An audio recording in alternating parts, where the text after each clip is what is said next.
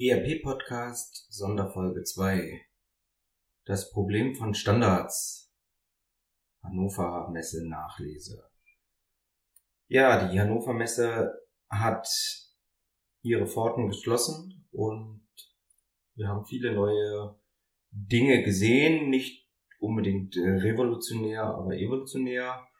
Und äh, es zeigt sich immer mehr, dass die Technologie aus der Produktion, aus der Logistik natürlich auch vernetzt werden muss mit der betriebswirtschaftlichen Welt, der betriebswirtschaftlichen Softwarewelt. Ähm, es gibt hierfür erste Standards.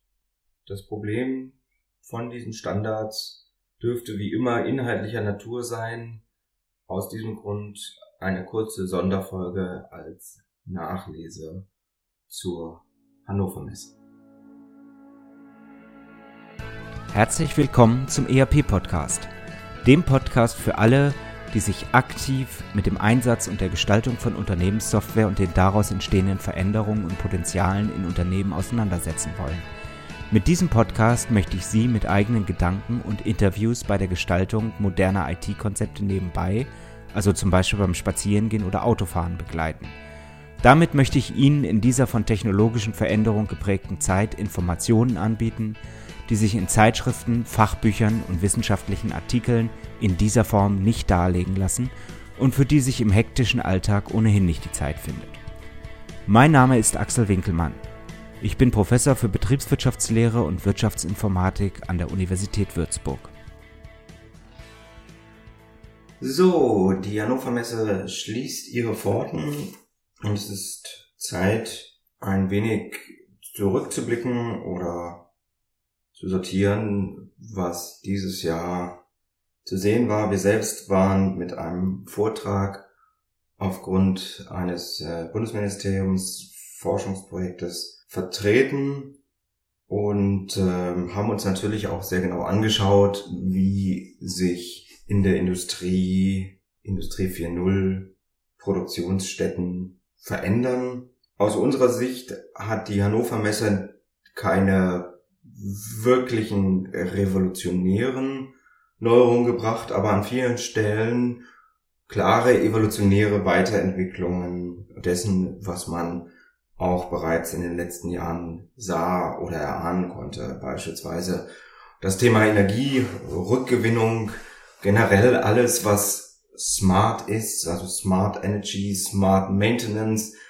der Versuch, möglichst viele Dinge innerhalb der einzelnen Anwendungsbereiche zu vernetzen mit mehr oder weniger intelligenter Softwaretechnologie zu verbinden.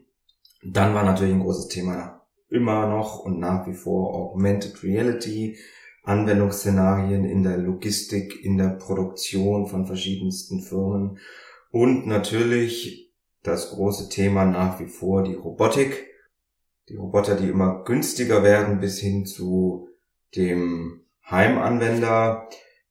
Ich habe das in mehreren Podcast-Folgen bereits anklingen lassen. Die Gefahr bei den Robotern ist natürlich gerade für den Mittelstand, dass der Mittelständler sagt, das ist für mich nicht so relevant mit der Digitalisierung und dann doch wieder alles beim Alten belässt. Ich glaube, dass wir primär vor allen Dingen in das Datenfundament des Unternehmens investieren müssen als Grundlage aller Digitalisierung. Das heißt eben, dass wir uns mit den betriebswirtschaftlichen Softwaresystemen insbesondere auseinandersetzen müssen, mit der Verknüpfung, mit der Integration und dann erst im nächsten Schritt natürlich auch mit der Automatisierung und Mechanisierung bzw. Robotisierung innerhalb von physischen Abläufen, insbesondere in Produktion und Logistik. Was spannend war, ist die Tatsache, dass die Roboter eigentlich nicht mehr losgelöst arbeiten. Also ich erinnere mich vor fünf oder zehn Jahren war eigentlich in jeder Firma, die ich besucht habe mit Robotertechnologie, ein großes Areal abgesperrt, ein großer Zaun rund um Robotertechnik, ähm, um Unfälle im Zusammenspiel von Mensch und Maschine zu vermeiden. Das scheint mittlerweile nicht mehr das Problem zu sein. Viele Hersteller, die mit Sensorik aufwarten, Bosch ist sogar so weit gegangen, dass sie eine alte, aus ihrer Firmengeschichte stammende Drehbank aus dem Jahr 1880 oder so mit Sensorik ausgestattet haben, um einfach die Daten, die dort entstehen, am Computer erfassen können, digital erfassen zu können. Diese Sensorik führt natürlich dazu, dass Mensch und Maschine immer enger zusammenarbeiten können, innerhalb des Arbeitstakts immer fließender zusammenarbeiten können. Und ist eigentlich auch ein schöner Beleg wieder für die zunehmende Leistungsfähigkeit der Computertechnologie, Moore's Law, Moore's Hypothesen, der Verdopplung des Rechenpowers alle ein bis zwei Jahre lässt grüßen. Also wir sehen, wie sich hier einfach wahnsinnig schnell die Technologie an der Stelle weiterentwickelt und die Leistungsfähigkeit zunimmt. Das geht so weit, dass KUKA beispielsweise auf der Messe die Verknüpfung von Drohnentechnologie mit Robotik am Fließband beziehungsweise beim Roboter zeigen konnte. Also ich sehe die Anwendungsszenarien just in time. Die Drohne bringt Produktteile, bringt Rohstoffe, Halbfertigerzeugnisse direkt zum Roboter an die entsprechende Stelle des Fließbandes. Wird sich zeigen, wie realitätsnah derartige Szenarien in der Zukunft sein werden. Auf jeden Fall sehr, sehr spannend, was hier evolutionär auch an Weiterentwicklung in der Robotertechnik stattfindet. Ein großes Problem, was ich nach wie vor sehe und was wir im Bereich der betriebswirtschaftlichen Softwaresysteme ganz besonderes erleiden, eigentlich seit, ja, seit Ewigkeiten, ist das Thema Schnittstellengestaltung. Also wie kriege ich die Daten oder wie nutze ich Daten, die an der Maschine anfallen in Bezug auf andere Maschinen und aber auch insbesondere, das interessiert mich natürlich besonders, im Bereich der betriebswirtschaftlichen Softwaresysteme.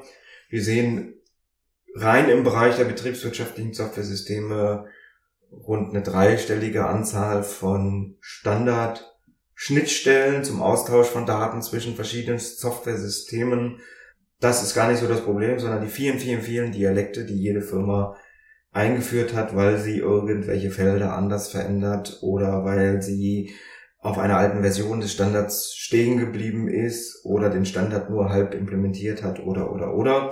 So, und diese ganze Problematik, die geht jetzt natürlich zunehmend in die digitale Produktion in die Robotik-Ecke hinein. Das heißt, wir brauchen jetzt irgendwo Standards, die es ermöglichen, die Daten, die wir mit äh, Sensoren von Robotern oder Technik abgegriffen haben, entsprechend auch anderer Technik oder den betriebswirtschaftlichen Software-Systemen zur Verfügung zu stellen. Also wenn Sie zum Beispiel an die Energierückgewinnung denken, dann müssen Sie natürlich erstmal wissen, welche Energie fällt an und wo fällt die Energie an.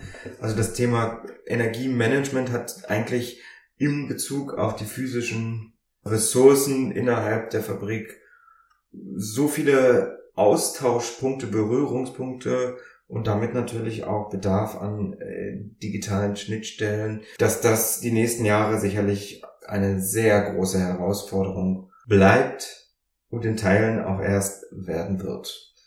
Die OPC Foundation hat schon länger einen eigenen Standard definiert, den Unified Architecture Standard für den Datenaustausch, insbesondere in produktions- und logistiknahen Umgebungen, insbesondere in ingenieurswissenschaftlichen Anwendungsbereichen, also viel auch für Maschinen und, und Robotik. Der Standard ist bereits relativ populär, wurde auch sehr stark auf der Messe von den Großen der Industrie kommuniziert, so nenne ich es mal. Die Problematik ist, glaube ich, auch weniger eine technische Definition bereitzustellen, nach der Daten aus dem einen Gerät ausgelesen äh, werden können, sondern die Problematik liegt meines Erachtens vor allen Dingen in der semantischen, das heißt der inhaltlichen Definition von den Daten, die von einer Maschine zur anderen beziehungsweise von der Maschine in die betriebswirtschaftliche Welt getragen werden. Hier sehe ich nach wie vor ein komplett ungelöstes Problem. Also aus meiner Sicht müssten wir eigentlich die aus der BWL, aus der Finanzwelt bekannte Doppik mit der entsprechenden Buchungskreis, Buchungskontenlogik in einem größeren Stile auch übertragen auf andere anfallende Daten im Unternehmen, um überhaupt semantisch in der Zukunft eine Möglichkeit zu haben, die Daten auszutauschen. Also ähm, natürlich gibt es immer wieder auch auf solchen Messen kleinere oder größere Szenarien, um zu zeigen, dass OPC, UA oder eigene Austauschstandards äh, funktionieren. Also was weiß ich, die Firma Siemens oder ähnliche.